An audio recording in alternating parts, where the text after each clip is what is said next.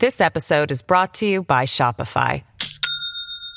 Do you have a point of sale system you can trust, or is it a real POS?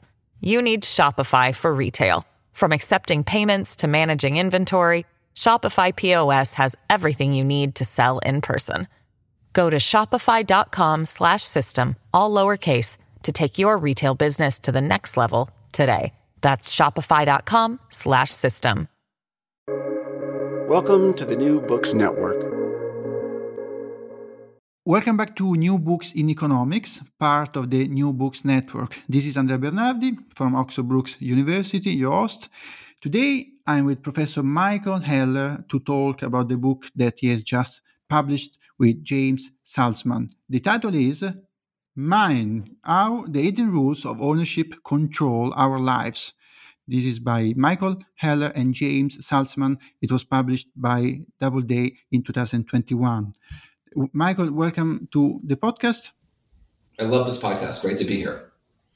Um, can you tell us something about uh, your affiliations? Uh, I will briefly mention uh, those of James Salzman, who is a professor of environmental law uh, with double appointment at the University of California in Los Angeles and in Santa Barbara, and he was also at Duke University. And he wrote a very interesting book that we need to buy. Uh, this, the title sounds super interesting: "Drinking Water: A History," that was praised and reviewed by the New York Times and the Washington Post. What about your past affiliation and your current affiliations? Well, I've been teaching law for about 25 years. I'm currently a chair professor at Columbia Law School in New York City. I teach and write about ownership. A, previous book, some of your listeners may know, that I wrote is called The Gridlock Economy How Too Much Ownership uh, Stops Innovation and Costs Lives. Uh, currently, I'm working on trying to think about new problems in ownership and how they relate to economics and to everyday life. I saw in your biography that you had an appointment at Columbia University. You were the vice dean for intellectual life. I don't know exactly what it is, but I am sure that every school should have such a dean devoted to intellectual life. I, I wish there was one here. Uh, anyway, the book, by the way, is advertised by a very nice website where you can also meet the author, and this is minethebook.com. Let's start. Uh, you have chosen uh, a topic uh, which is, of course, very important in economics and in law. And now it's also the, the, the, main topic of a new field, which is the combination of the two. And I'm talking about law in economics or the economic analysis of law. but how did you end writing with your co-author a book, a popular book about a topic which is not the most popular topic you might imagine? Well, everybody knows about ownership. This is something that kids are aware of from the very earliest days. It's one of the first words you hear in every culture on the playground mine, mine, mine. So it's not maybe necessarily a topic you think about so much as an adult, but a hundred times a day, every one of us is in the middle of ownership conflicts. Mostly they're invisible. Mostly we think of ownership as being natural and just in the background. So what we were trying to do in this book, Jim and I, is to make the ordinary conflicts that determine who gets what and why all day long to make those visible for readers who don't really want a heavy slog. So the but the origin of this book is that Jim and I have both written trade books in the past, and we thought, wow, if we can work together, we can try to have some really cool stories that would be just super fun, counterintuitive, maybe infuriating for readers that would make a topic uh, like this come alive. So our model actually was Freakonomics, which some of your readers, some of your listeners may have read at one point, where the authors there took microeconomic theory and made it super fun. Like, why do sumo wrestlers live with their, um, you know, why do they cheat? And why do drug dealers live with their mothers? Or another book like Nudge with uh, Cass Sunstein and Thaler, where they made cognitive biases fun and interesting. So that was really the model for us, and very, the model that we stuck very closely to. So how do we take a topic like ownership which is omnipresent. It is part of our everyday lives. How do we make that fun and engaging for readers in the same way as Freakonomics and Nudge? Uh, you explain in the book that ownership is not that simple and natural. In fact, uh, it is intrinsically controversial and even linked to inequality. We'll come to, to this topic uh, in a second.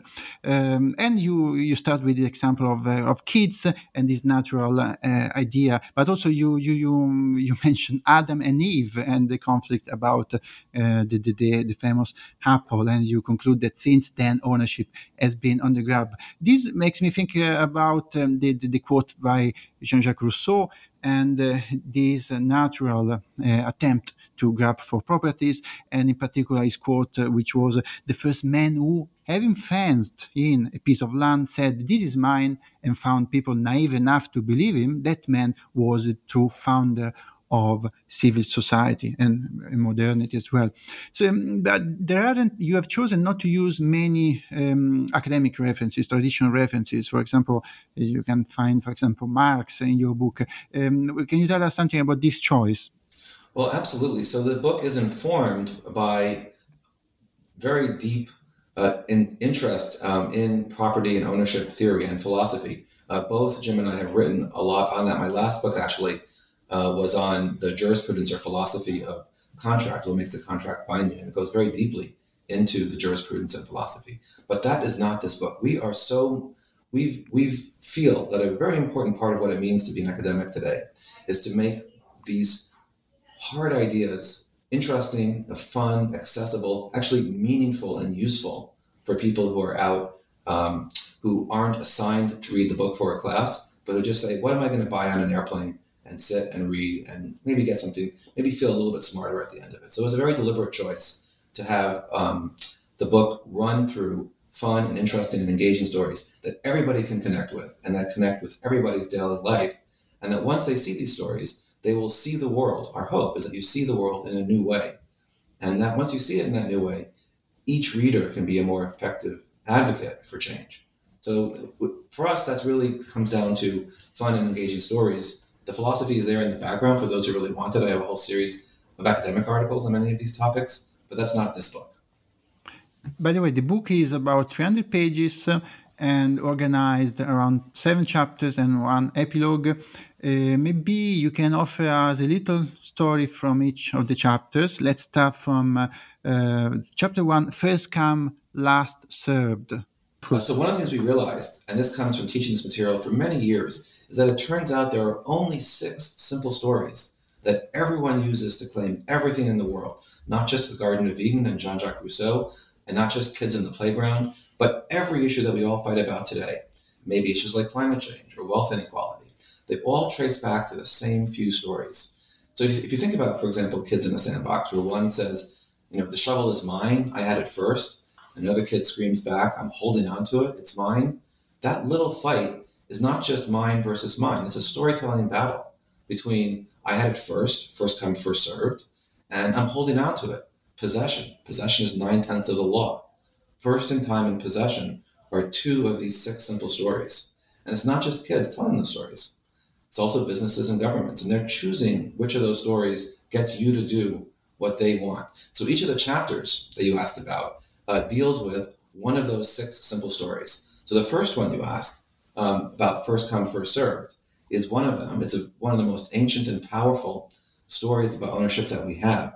First feels fair. First is easy to administer. You don't need uh, parents in a playground to tell kids how to take turns on a swing. They know first come, uh, first in time is first served. That and the natural feeling of first in time is part of what makes it so powerful.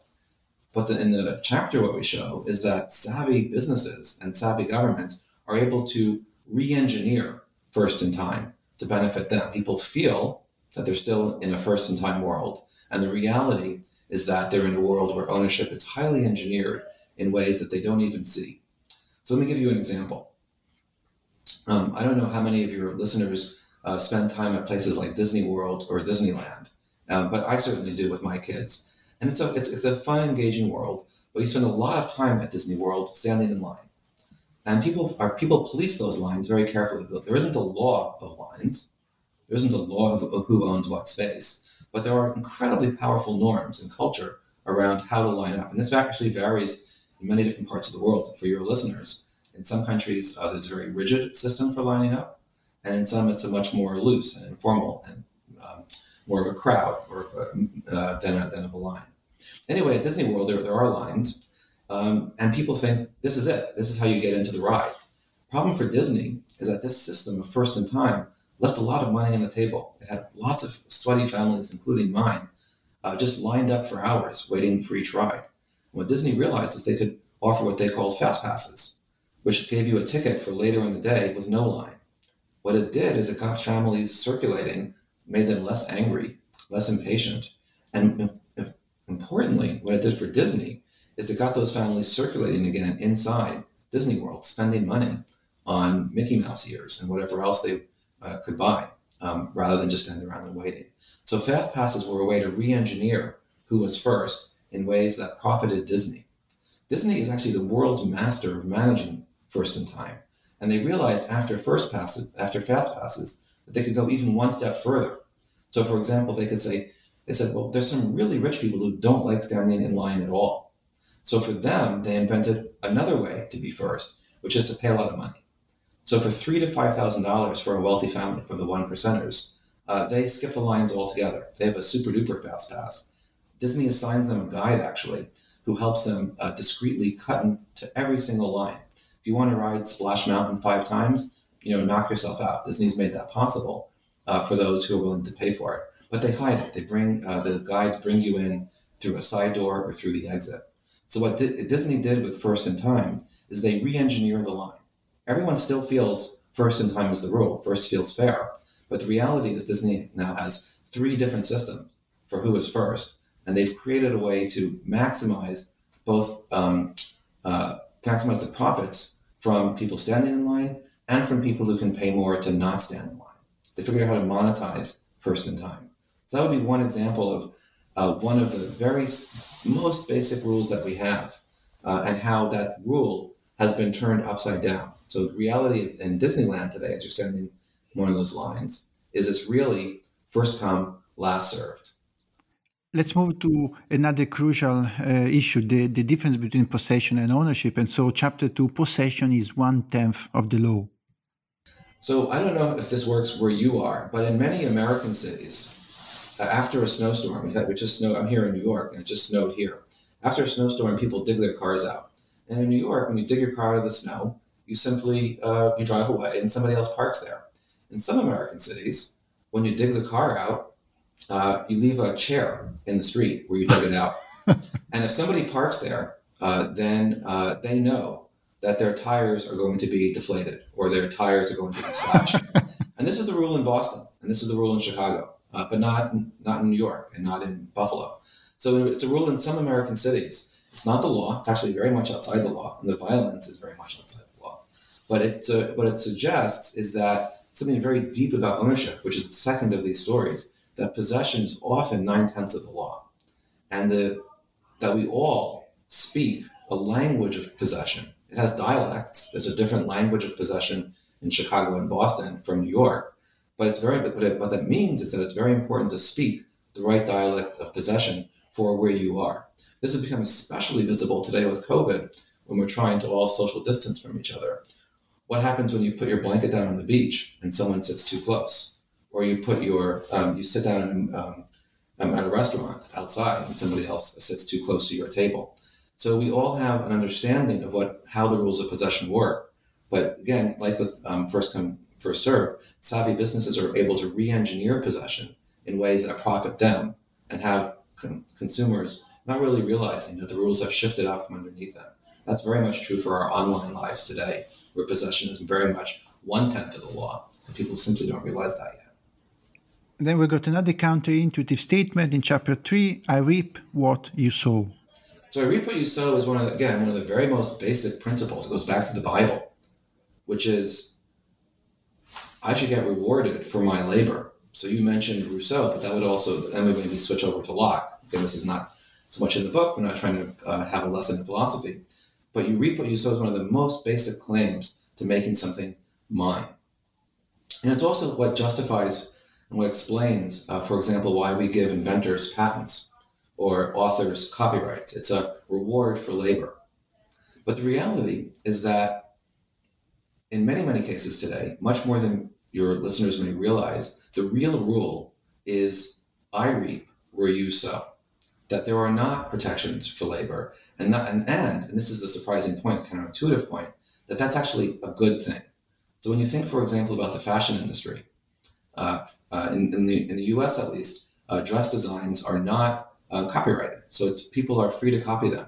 And whenever you see some couture line go down the runway, within minutes or even days, uh, you will see knockoffs in uh, fast fashion stores like Zara and Forever 21. These aren't theft. This is actually perfectly legal. And it turns out that fashion doesn't die if there isn't a monopoly of patent or copyright. Uh, fashion is actually quite a creative industry. That's also true for uh, sports teams. So you have coaches coming up with new plays, and they, they don't have uh, they don't own them. They, their labor is not rewarded in that way, and yet they still come up with new plays. So very very much across the economy, in, in sector after sector, we see people uh, reaping where someone else has sown and that's actually a good thing. Uh, talking about Zara, this reminds me of a, a section where you describe how.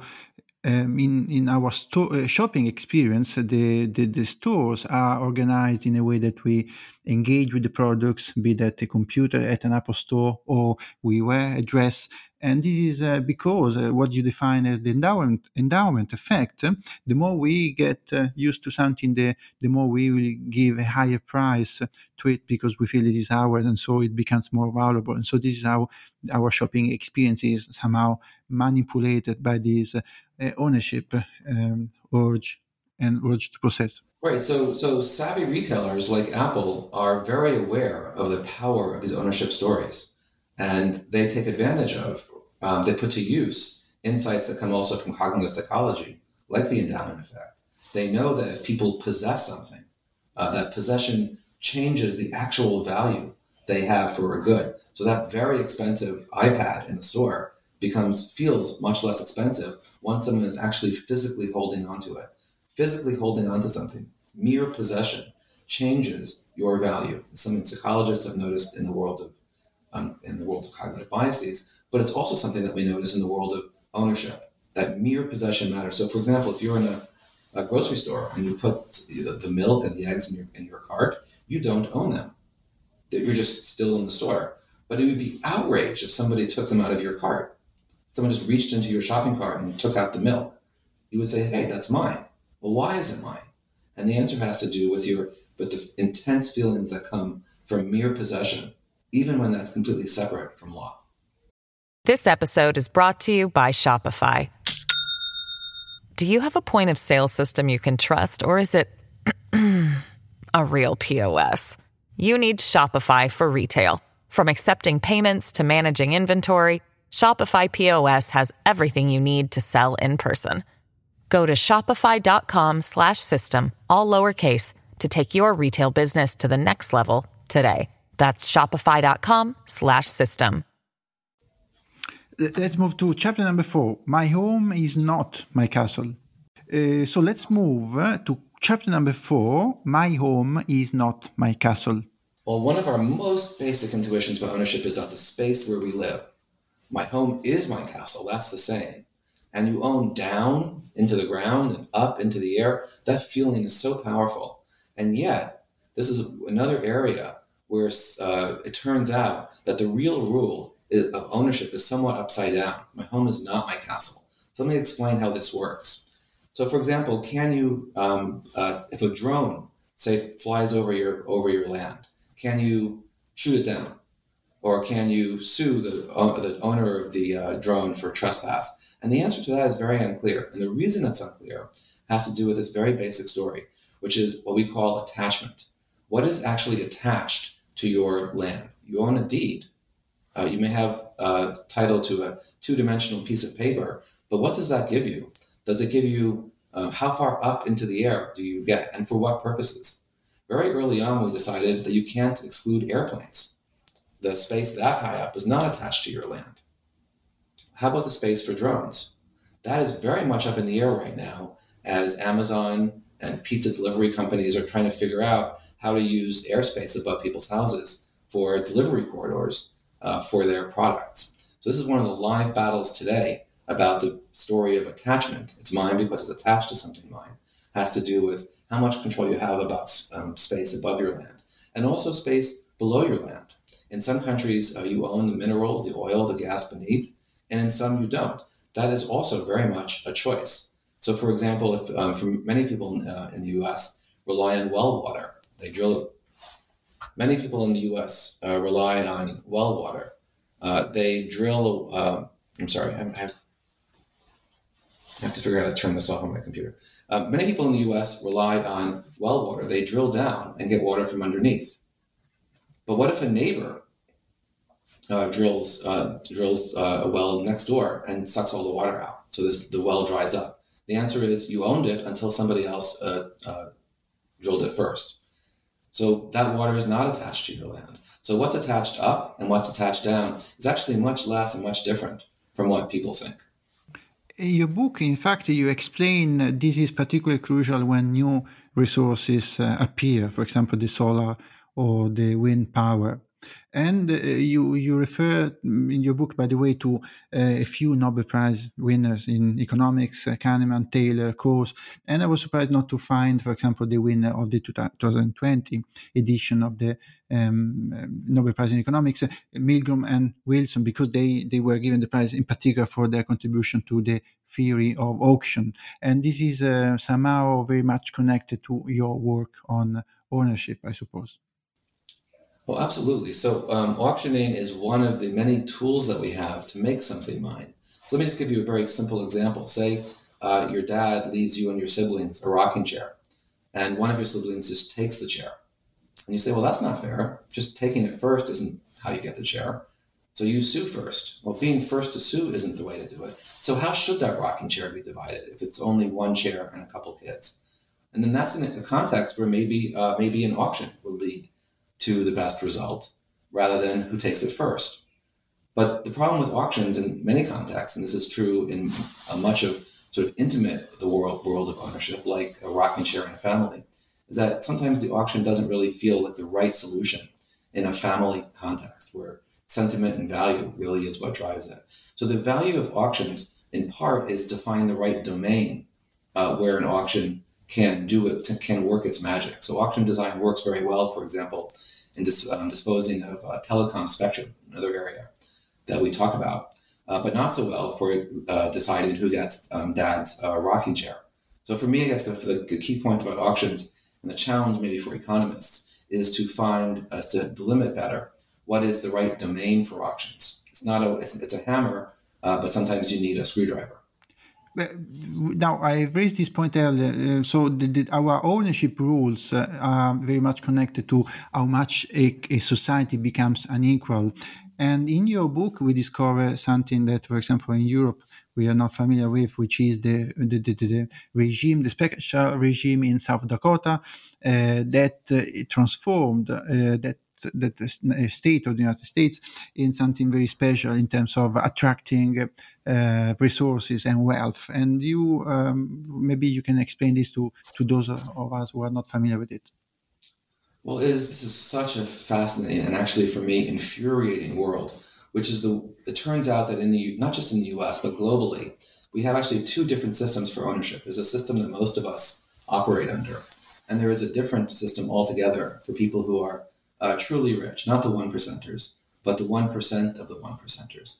And this is actually true uh, for your European listeners as well as for American ones. So your European listeners are familiar with, for example, Switzerland as a tax haven, or for some of them, maybe the Cayman Islands. But the global leader in tax havens today, the place where the super rich go to hide their money and avoid responsibility, turns out surprisingly to be a state that most Americans have not visited, which is South Dakota.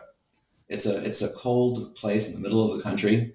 Um, it has very little economic activity, but what, it does have is, it has made itself the world's most attractive place for super rich people to stash their money. So if you some of your listeners are in that category, they already know this. They've moved their uh, they've moved their, their, money from Switzerland or the Caymans in many cases uh, to South Dakota. And the reason is that ownership rules in the U.S. at least, in particular, are done at the state level not at the federal level. It's not in the Constitution. Who gets what and why is decided at each state. So a relatively poor state like South Dakota um, is able to put in place rules that affect people in New York and California, Texas, Florida, the UK, France, people from all over the world and all over the US have now realized that the place to hide their money is in a state that makes it super attractive for them to do so. And very small changes in the law of ownership keep super keep rich people super rich. One of the things that South Dakota created is what's called a dynasty trust, a trust that lasts literally forever. It's a perpetual tr- trust that's able to, and the intention of it is to create a new aristocracy, an aristocracy based on wealth. And in America, where $30 trillion will be passed on from wealthy parents to their kids in the next 20 years, this is the largest wealth transfer in human history.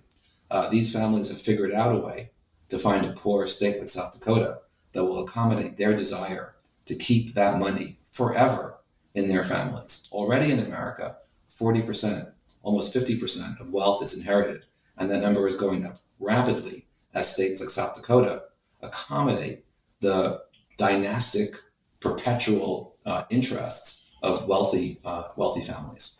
Wow, impressive figures. But uh, now I would like to go back to a book of 20 years ago, and this at the time was very promising. I'm referring to The Age of Access by Jeremy Rifkin. In 2000, he said maybe we, we might become less obsessed with property and we might be more interested in accessing services or goods uh, like a car uh, for a short uh, amount of time, just when we need it, without the need to have it and to own it permanently. Uh, so, was he wrong in forecasting that we, we were entering the age of access? He wasn't wrong, but he was incomplete in the following way. So, it is true that more and more uh, startups, like uh, now, not startups anymore, big companies like Uber and Airbnb, generate a lot of buzz. A lot of headlines also say today that we've reached the end of ownership. More of our lives are moving to streaming rather than owning, having just uh, access to a service rather than to the underlying product, just uh, having a, day's use of a drill rather than owning a drill. Um, but that has, has some real costs as well. I think that maybe were overlooked early on. I think we end up giving up something precious by this inadvertent thousand click path, um, we end up giving up some creativity, some self expression, some self knowledge that comes from physical, tangible connection with the most intimate objects in our lives. So, for example, when I was younger, I was so proud of my car, and it was a meaningful thing to me. And it doesn't feel the same way when all I'm doing is getting an Uber. I also cook a lot, and I have cookbooks that bring back memories. That sort of have a flood of emotion when I see a recipe with stains on the page. It doesn't feel the same way in a world where I just scroll through my iPhone and order some food on an app that I use called uh, Grub Eats.